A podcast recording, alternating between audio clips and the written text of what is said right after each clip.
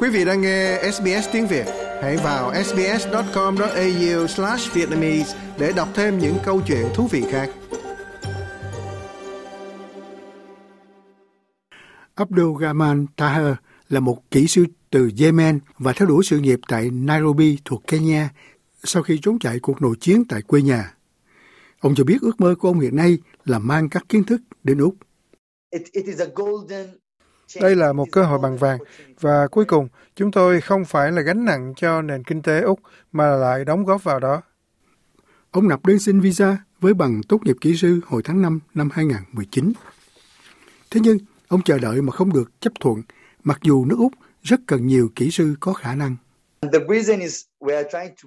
Lý do chúng tôi phải lên tiếng là do tiến trình duyệt xét hoàn toàn chậm chạp. Các ứng viên bị kẹt ở đó. Thay vì nước Úc có thể hưởng được lợi ích từ đó, mà nay quả là một phần quan trọng nhất. Được biết, tình trạng duyệt xét visa bị kéo dài là do hậu quả của COVID-19 sau khi các tài nguyên trong Bộ Nội vụ được hướng vào việc tăng cường đóng cửa biên giới quốc tế Úc. Việc tồn động các đơn xin nay dẫn đến sự can thiệp trực tiếp của chính phủ mới. Thủ tướng Anthony Albanese đề cập đến vấn đề này trong cuộc họp đầu tiên của nội các quốc gia với các nhà lãnh đạo tiểu bang và lãnh thổ hồi tháng rồi. Chúng tôi dùng nhân lực từ các công việc khác để để giải quyết các visa tồn động, vốn rõ ràng là nhu cầu cần thiết và là cách thức dễ dàng nhất để tạo nên sự khác biệt tức khắc. Trong đó phát ngôn nhân của Bộ Nội vụ nói với SBS News rằng Bộ đang phát triển một năng lực gia tốc bao gồm các nhân viên từ khắp bộ và lực lượng biên phòng Úc để tăng cường hơn nữa khả năng giải quyết visa của mình. Điều đó được kỳ vọng sẽ giúp giảm bớt số lượng hồ sơ được chính phủ xác nhận là ưu tiên.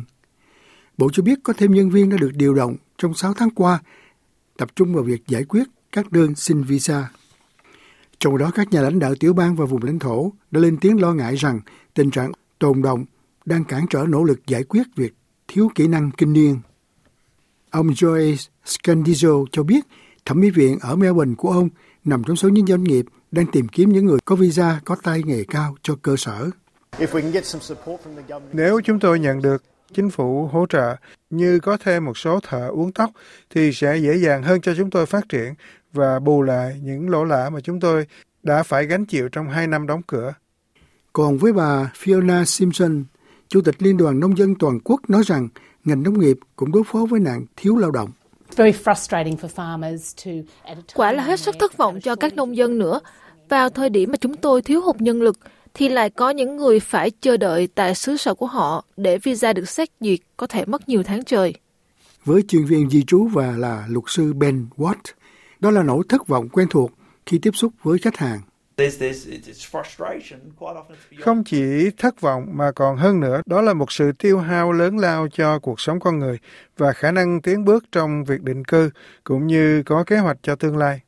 Thế nhưng, bất chấp hứa hẹn của chính phủ Albanese khi nhấn mạnh việc giải quyết các tồn động visa là một ưu tiên, cựu tổng thư ký Bộ Bộ Di trú là ông Abdul Rizvi cho biết có thêm nhiều tài nguyên không có nghĩa là thách thức sẽ được giải quyết dễ dàng. This will take time. Việc này sẽ mất thời gian và chúng tôi sẽ có ý tưởng tốt hơn về việc chính phủ làm thế nào trong ngân sách vào tháng 10. Trong đó sẽ đề cập đến các vấn đề quan trọng.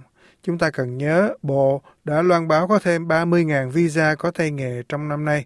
Đó là việc phấn đấu để có đủ nhân lực hầu giải quyết những gì tồn động từ năm rồi. Ngoài ra, nhu cầu về visa nhân đạo bao gồm những người Afghanistan cũng làm áp lực khác cho cả hệ thống.